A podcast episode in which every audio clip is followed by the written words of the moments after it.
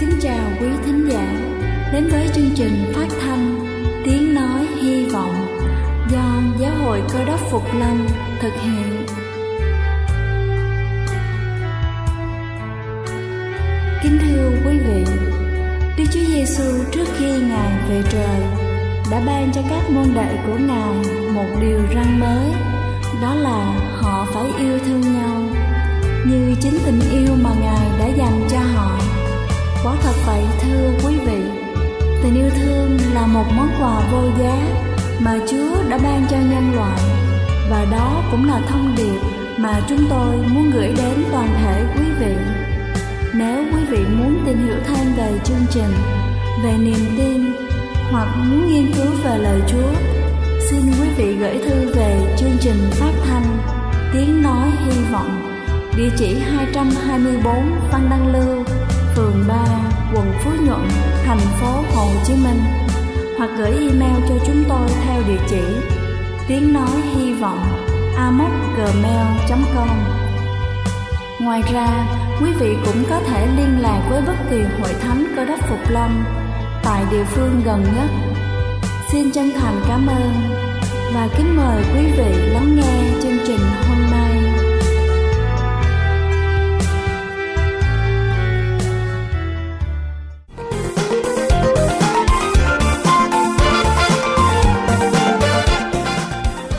Thái kính chào quý vị thính giả thương mến. Chúc quý vị có một buổi sáng với tinh thần thật sảng khoái để làm thật tốt công việc của mình. Kính thưa quý vị, sơ vữa động mạch là một chứng bệnh ở thành bên trong động mạch khiến cho máu lưu thông trong động mạch trở nên khó khăn hơn, dẫn đến tình trạng thiếu máu, nuôi các bộ phận bên trong cơ thể. Sơ vữa động mạch cụ thể là những tổn thương do các khối vật chất bất thường bám trên thành trong động mạch làm cản trở việc lưu thông máu. Và hôm nay chúng ta sẽ cùng nhau tìm hiểu về chứng sơ vữa động mạch. Đầu tiên, chúng ta sẽ tìm hiểu đó chính là nguyên nhân gây ra sơ vữa động mạch. Sơ vữa động mạch là sự thu hẹp động mạch do các mảng bám tạo thành bên trong lòng mạch máu. Sơ vữa động mạch có thể xảy ra ảnh hưởng đến bất kỳ động mạch nào trong cơ thể, bao gồm cả động mạch ở tim, não, cánh tay cũng như là xương chậu. Cho đến ngày nay, khoa học vẫn chưa biết rõ nguyên nhân gây sơ vữa động mạch sơ vữa động mạch tiến triển rất chậm và phức tạp, có thể bắt đầu từ thời thơ ấu và kéo dài cho đến lúc lớn.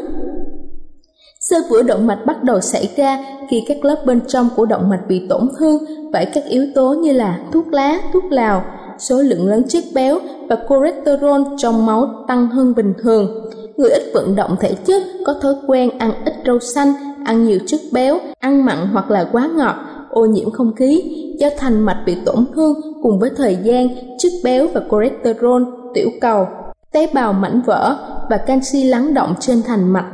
Các chất này có thể kích thích các tế bào của thành động mạch tạo ra những chất khác, tiếp tục làm dày khối xơ vữa, dẫn đến nhiều tế bào tích tụ trong lớp động mạch nơi có tổn thương xơ vữa động mạch. Thứ hai, chúng ta sẽ cùng nhau tìm hiểu những biểu hiện của xơ vữa động mạch sơ vữa động mạch là một bệnh diễn tiến rất chậm, âm thầm và thường không có dấu hiệu ban đầu nên hầu hết người bệnh không biết mình có bệnh cho đến khi động mạch bị thu hẹp đến mức trầm trọng hoặc là bị tắc hoàn toàn. Nguy hiểm hơn, đến khi phải đi cấp cứu do đau tim hay là đột quỵ thì bệnh nhân mới biết được rằng mình bị sơ vữa động mạch.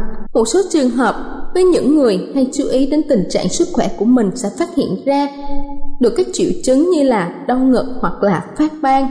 Chúng ta sẽ cùng nhau để ý các biểu hiện sau đây. Đầu tiên đó chính là sơ vữa động mạch, vành động mạch cung cấp máu nuôi tim.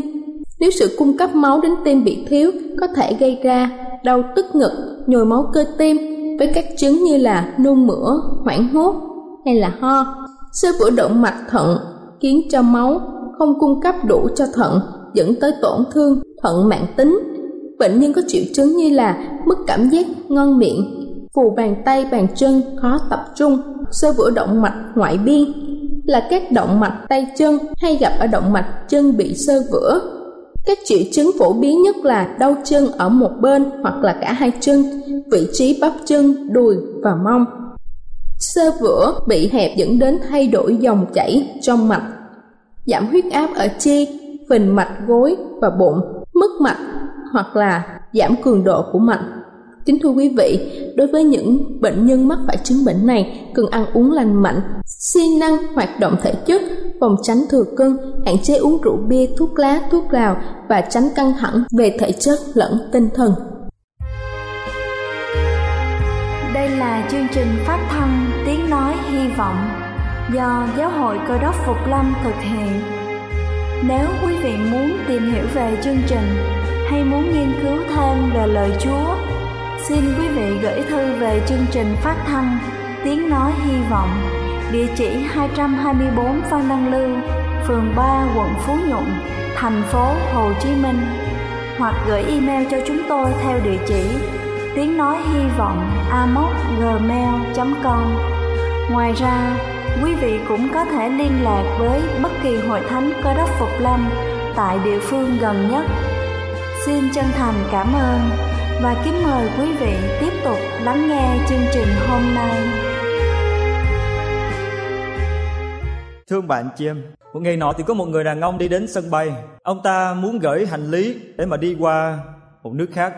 Khi ông ta đến cái quầy đưa hành lý cho những cái tiếp viên thì ông ta thấy một người đàn ông đi trước mình bước vào và người đàn ông đó nói cái gì đó. Người tiếp viên hỏi người đàn ông là ông là ai?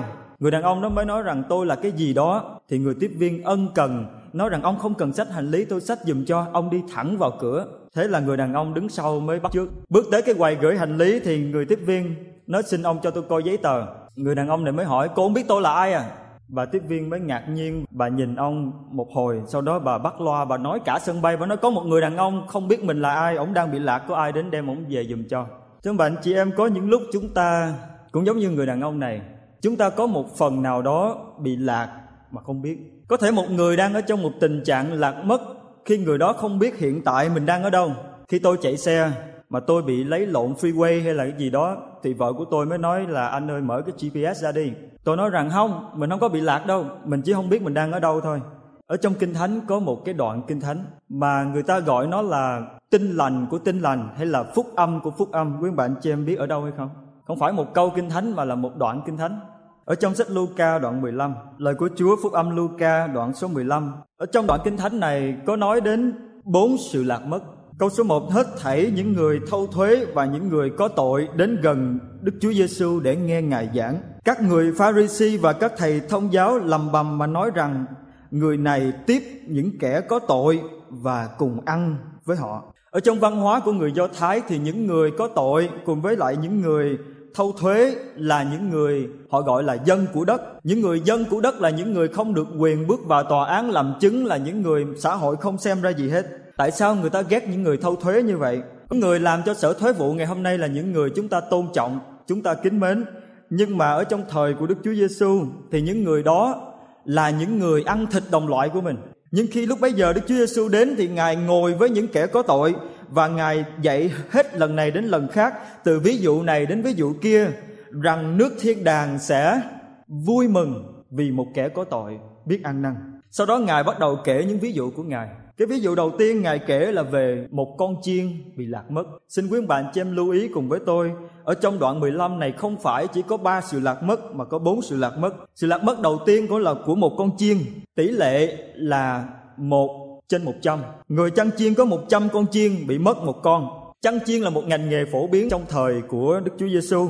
Nhưng mà một đàn chiên ở trong bầy của người chăn chiên thường chỉ có 20 đến 30 con. Nhưng ở đây Chúa dùng ví dụ nói đến một bầy chiên có 100 con. Có nghĩa là người chăn chiên này là một người rất là giàu có. 100 con, lỡ có mất một con, không thành vấn đề. Nhưng mà người chăn chiên này là một người có tâm Ông nhớ đến cái cảnh con chiên nó ngơ ngác ở giữa cái đồng hoang vu khi buổi chiều xuống muôn sói có thể đến, có thể ăn thịt nó.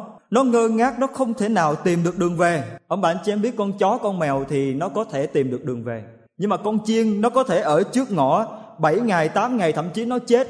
Nó kêu đến cạn kiệt khả năng của nó rồi sau đó nó chết nhưng nó không thể tự tìm được đường về. Người chăn chiên nghĩ đến cái cảnh đó thì ông mới bỏ lại 99 con chiên có nghĩa là ông không quan tâm đến tài sản đến gia sản đến sự giàu có của mình bằng tình thương đối với một con chiên và Chúa muốn dùng hình ảnh người chăn chiên đó để nói đến Thượng Đế của chúng ta là Đức Chúa Trời toàn năng. Ngài có đến ngày hôm nay là hơn 3 tỷ người tin Ngài rồi. nhưng ngài sẽ không bỏ cuộc cho đến khi ngài tìm được một linh hồn nào đó mà đang đi tìm kiếm ngài, thưa các bạn chị em chúng ta thấy rằng con chiên tượng trưng cho những người họ bị lạc, họ biết họ bị lạc, nhưng họ không có khả năng nào tìm về với chúa ở bên ngoài bức tường hội thánh của chúng ta có những người họ biết rằng trong cuộc sống này phải có một điều gì đó cao cả hơn chỉ là cơm áo gạo tiền. Họ là những người biết mình bị lạc trong tâm hồn, trong tâm linh của mình, nhưng không thể nào tự tìm về được. Và thượng đế dạy cho chúng ta một bài học là ngài sẽ không hề bỏ cuộc cho đến khi ngài tìm cho bằng được những con chiên đó. Nhưng thương bạn chị em, có thể lắm trong hội thánh chúa ngày hôm nay. Cũng có những con chiên đó. Có những con chiên đã từng ở trong bầy của chúa, đã từng sốt sắng đã từng đi trong cùng một đàn chiên mà người chăn chiên là đấng cơ đốc Đức Chúa Giêsu nhưng mà trong lúc cùng đi trên chặng đường là đàn chiên của Chúa, nó mê một chút xíu nước ở bên này, nó thích một chút cỏ bên kia và nó nghĩ rằng ta ra khỏi bầy thì sẽ không sao. Nó chỉ bước ra một hồi và sau đó nó mất luôn, nó không trở lại được nữa. Ở trong sách văn đoạn số 10 Đức Chúa Giêsu phán ở trong câu số 11 Ta là người chăn chiên hiền lành. Người chăn hiền lành vì chiên mình phó sự sống mình. Chúa biết chúng ta yếu đuối, chúng ta cần Chúa, cho nên Chúa sẽ bảo vệ chúng ta. Chúa nói rằng kẻ chăn thuê không phải người chăn và chiên không thuộc về nó. Nếu nó thấy muôn sói đến thì nó bỏ chiên chạy trốn, muôn sói cướp lấy chiên và làm cho tan lạc. Ấy vì nó là kẻ chăn thuê, chẳng lo lắng gì đến chiên. Ta là người chăn chiên hiền lành, ta quen chiên ta và chiên ta quen ta. Cũng như cha biết ta, ta biết cha vậy, ta vì chiên phó sự sống mình. Chúa vì ông bạn chị em và tôi nỗ lực từng ngày một để tìm cách cứu lấy ông bạn chị em và tôi. Đáp lại tình yêu thương đó của Chúa hay không? Đó là quyền của ông bạn chị em và tôi. Một sự lạc mất thứ hai ở trong đoạn Luca 15 này là sự lạc mất của một đồng bạc. Đức Chúa Giêsu kể đó là có một người đàn bà, có 10 đồng bạc, mất một đồng mà không thắp đèn quét nhà kiếm cho kỹ càng cho bằng được sao? Khi tìm được rồi thì gọi bầu bạn người lân cận mình mà rằng, hãy chung vui với ta vì ta đã tìm được đồng bạc bị mất. Ta nói cùng các ngươi, trước mặt thiên sứ của Đức Chúa Trời cũng như vậy, sẽ mừng rỡ cho một kẻ có tội biết ăn năn. Ở trong văn hóa của người Do Thái lúc bấy giờ theo như những học giả người ta nghiên cứu thì được biết rằng cái đồng tiền mà Chúa đang nói tới, cái đồng bạc mà Chúa đang nói tới của người đàn bà này có lẽ đó chỉ là một đồng bạc bình thường mà thôi. Nhưng mà đối với một người đàn bà nghèo khổ thì đồng bạc bình thường đó là một tài sản có giá trị. Ý Chúa muốn nói ở đây là một linh hồn đối với Chúa rất là quan trọng. Thương bạn chị em, khác với con chiên ở ngoài đồng, cái đồng bạc họ nó đang ở đâu? Nó ở ngay trong nhà của người đàn bà. Con chiên thì biết mình bị lạc nhưng nó không thể tự quay về, nhưng mà đồng bạc bị lạc mà không biết mình bị lạc. Hàng ngày ông bạn chị em và tôi gặp rất là nhiều người, chúng ta đi ngang qua họ hoặc là họ đi ngang qua chúng ta. Có những người họ không có biết rằng tình trạng tâm linh, tình trạng thuộc linh của mình đang ở đâu họ chỉ tìm một lối sống thỏa mãn bản thân của mình, rồi sau đó họ chết mất, không có sự sống đời đời. Mà họ là hình ảnh tiêu biểu của những đồng bạc không biết mình đang bị lạc mất.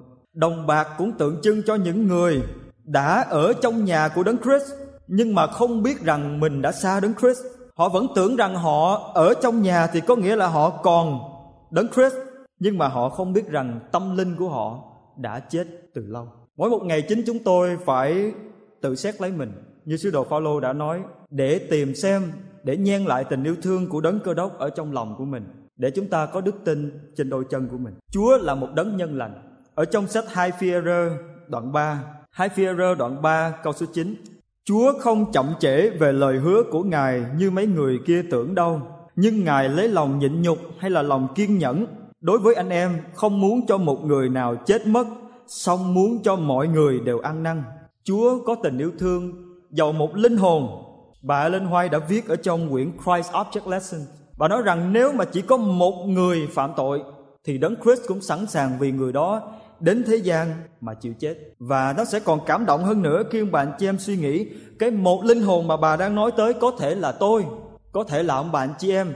Điều đó là tình yêu thương lớn vô bờ của một thượng đế. Ngài có thể chỉ tiêu diệt chúng ta khi chúng ta phạm tội, nhưng ngài tại sao phải dùng biết bao nhiêu công khó của bao nhiêu con người, bao nhiêu sinh mạng để đưa phúc âm của ngài đến trong bạn, chị em và tôi? Vì ngài muốn không ai bị hư mất, nhưng mọi người đều được cứu. Người do thái có thể hình dung được một người dập đầu trước mặt thượng đế năm lần một ngày, van xin để được cứu. Nhưng họ không thể tưởng tượng được hình ảnh của một đấng cơ đốc, một thượng đế nhưng một người đàn bà quá yếu đuối, phải đốt đèn, phải khom lưng đi tìm cái đồng bạc trong khi nó còn không biết nó bị mất. Nhưng chúa đã nói, chính con người đã đến thế gian tìm và cứu kẻ bị mất. Sự lạc mất thứ ba. Ở trong câu chuyện này, sự lạc mất thứ ba là nằm ở trong câu chuyện của người con trai hoang đàn thật ra thì tôi không thích gọi đây là câu chuyện người con trai hoang đàn mà tôi thích gọi nó là câu chuyện của người cha nhân từ bởi vì nhân vật chính trong câu chuyện này không phải là người con trai, mà là người cha.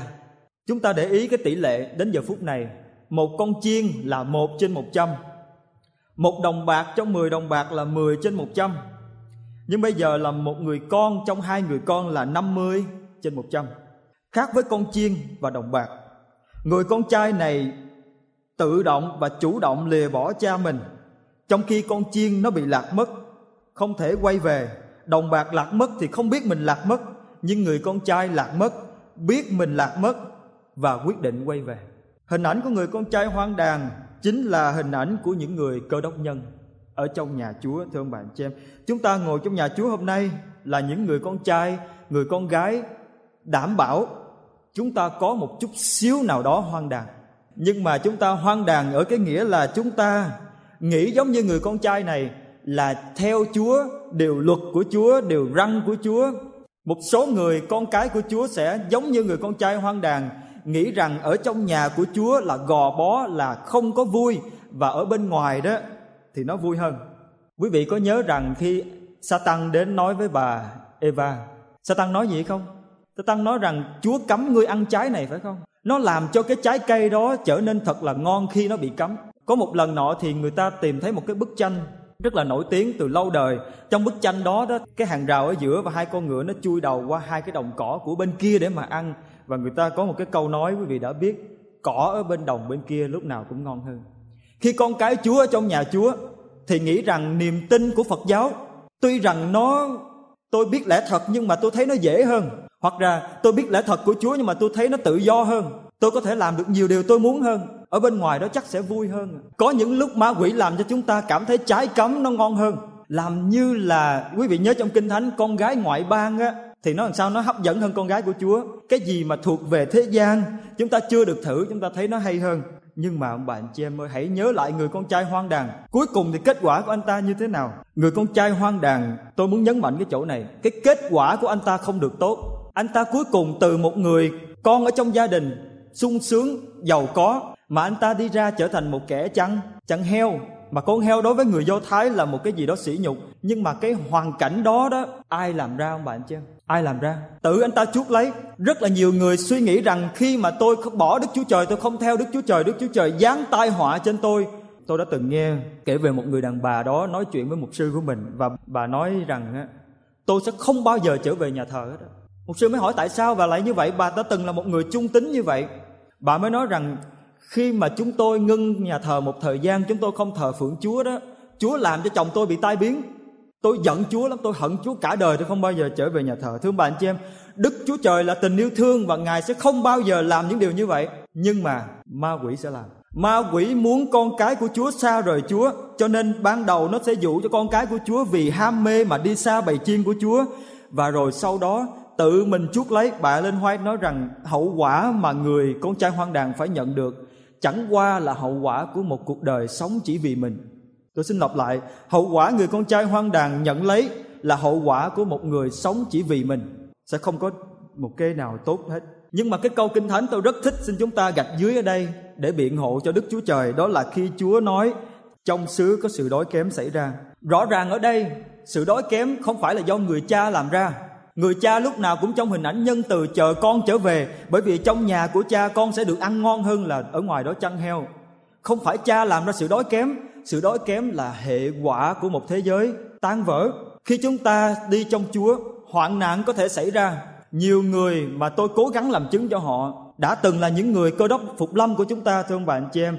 Nhưng mà vì hoàn cảnh một vài chuyện xảy ra trong gia đình của họ khiến cho họ không còn tin được vào Đức Chúa Trời nữa. Và họ nói rằng nếu Đức Chúa Trời làm như vậy với tôi, đời nào tôi thờ phượng Đức Chúa Trời. Nhưng mà, câu kinh thánh cho chúng ta biết, người cha vẫn đứng đó chờ đợi con. Người cha không làm tai họa nào cho con của mình, trừ là thế gian này, phường đỉ điếm nó làm cho đứa con đó.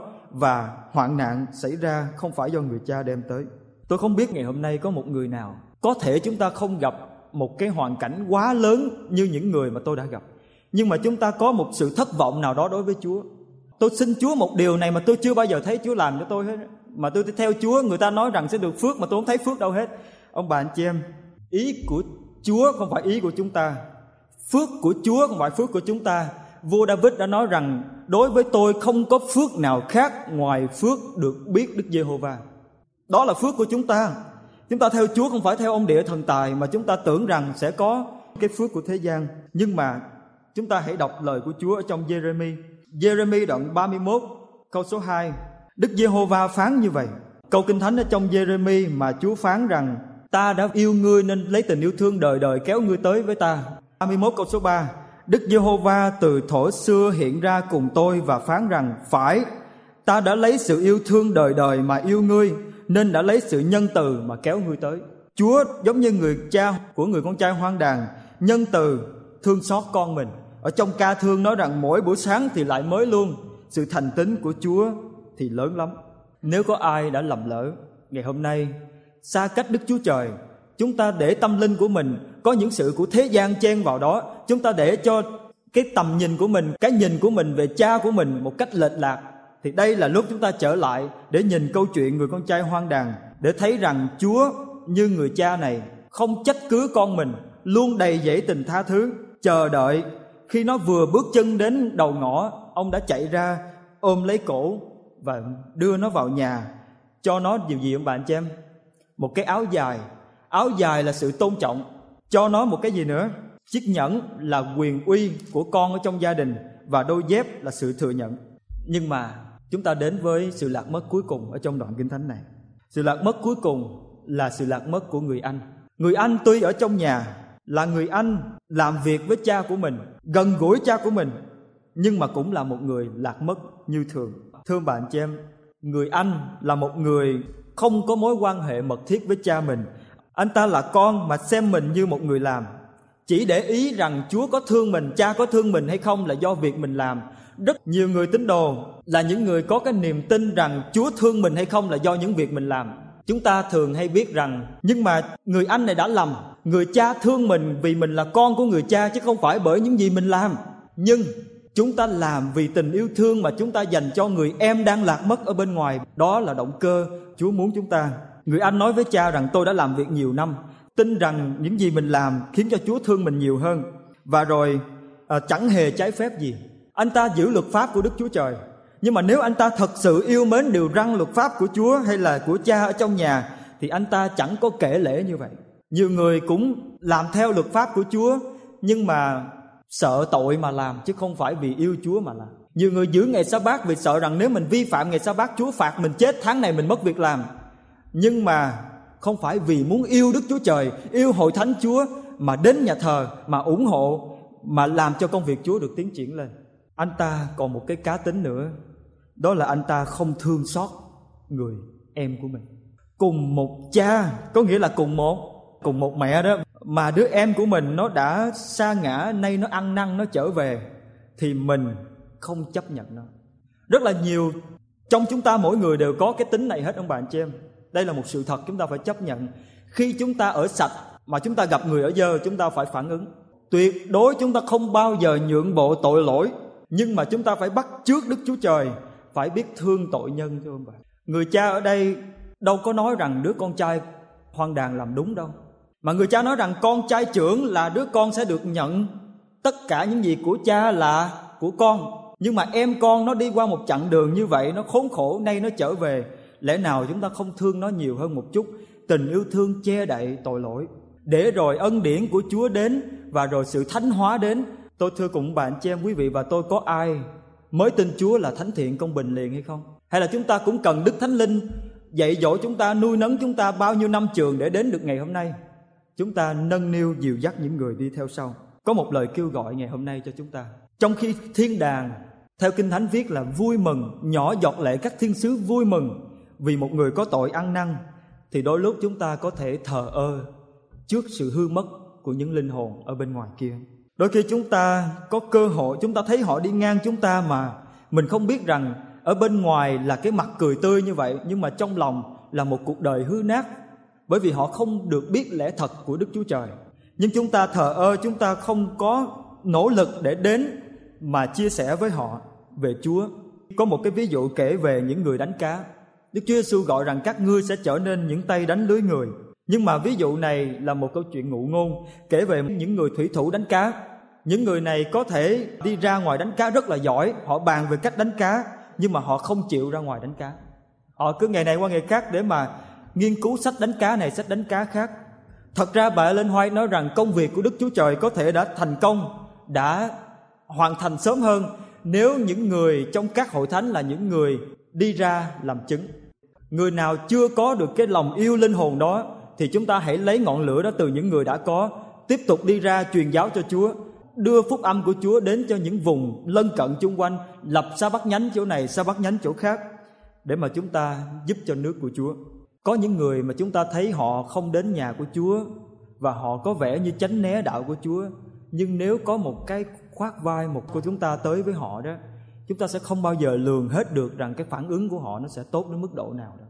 Chúng ta nghĩ rằng mấy người này chắc không tin Chúa đâu, nhưng mà nếu mình thử thì mình sẽ thấy có những người đáp ứng lại đạo của Chúa một cách rất là nhiệt tình. Con chiên ở ngoài đó không thể nào tự trở về nhà, chúng ta cần đi ra đưa nó về giúp cho Chúa. Đồng bạc nó không biết mình bị lạc. Chúng ta cần soi đèn và siêng năng tìm cho đến cùng đưa họ đến với chúa. Người em cần phải tỉnh ngộ thì mới đứng dậy trở về với nhà cha. Chúng ta cần phải đến giúp cho họ tỉnh ngộ. Người anh cần phải hiểu ra là ở cùng cha hầu việc cha thì phải yêu mến cha. Chúng ta cần nhắc bản thân mình điều đó và giúp cho người khác hiểu điều đó. Chúa sẽ trở lại. Ngày chúa trở lại, chúa sẽ không có thể nào vui nổi nếu mà chúa phải nhìn thấy quá nhiều người bị hư mất. Thưa bạn chem chúng ta có một cái sứ mạng. Mình gọi mình là người cơ đốc phục lâm. Có nghĩa là chúng ta tin rằng Đức Chúa Giêsu sẽ trở lại rất nhanh chóng. Chúng ta cần phải đem đạo của Chúa đến với mọi người có những người bị lạc mất, có bốn loại người trong ví dụ này ngày hôm nay. Chúng ta thuộc cái loại nào? Hoặc là chúng ta có biết một ai đó đang bị lạc mất nằm trong loại nào đó hay không? Hãy đi ra, đem tình yêu thương của Chúa đến với họ. Khi họ cảm nhận được tình yêu thương của Chúa thì theo sách Roma nói, tình yêu thương của Chúa sẽ giúp cho họ đến với sự ăn năn. Cả thiên đàng vui mừng vì một người có tội biết ăn năn. Chúng ta có vui mừng hay không? Amen.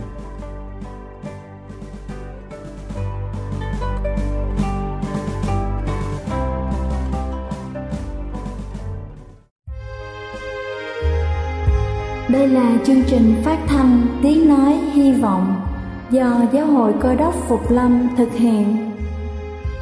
Nếu quý vị muốn tìm hiểu về chương trình hay muốn nghiên cứu thêm về lời Chúa, xin mời quý vị gửi thư về chương trình phát thanh Tiếng Nói Hy Vọng, địa chỉ 224 Văn Đăng Lưu, phường 3, quận Phú Nhuận, thành phố Hồ Chí Minh hoặc gửi email cho chúng tôi theo địa chỉ tiếng nói hy vọng amos@gmail.com Ngoài ra, quý vị cũng có thể liên lạc với bất kỳ hội thánh cơ đốc phục lâm tại địa phương gần nhất. Xin chân thành cảm ơn và hẹn gặp lại quý vị trong chương trình lần sau.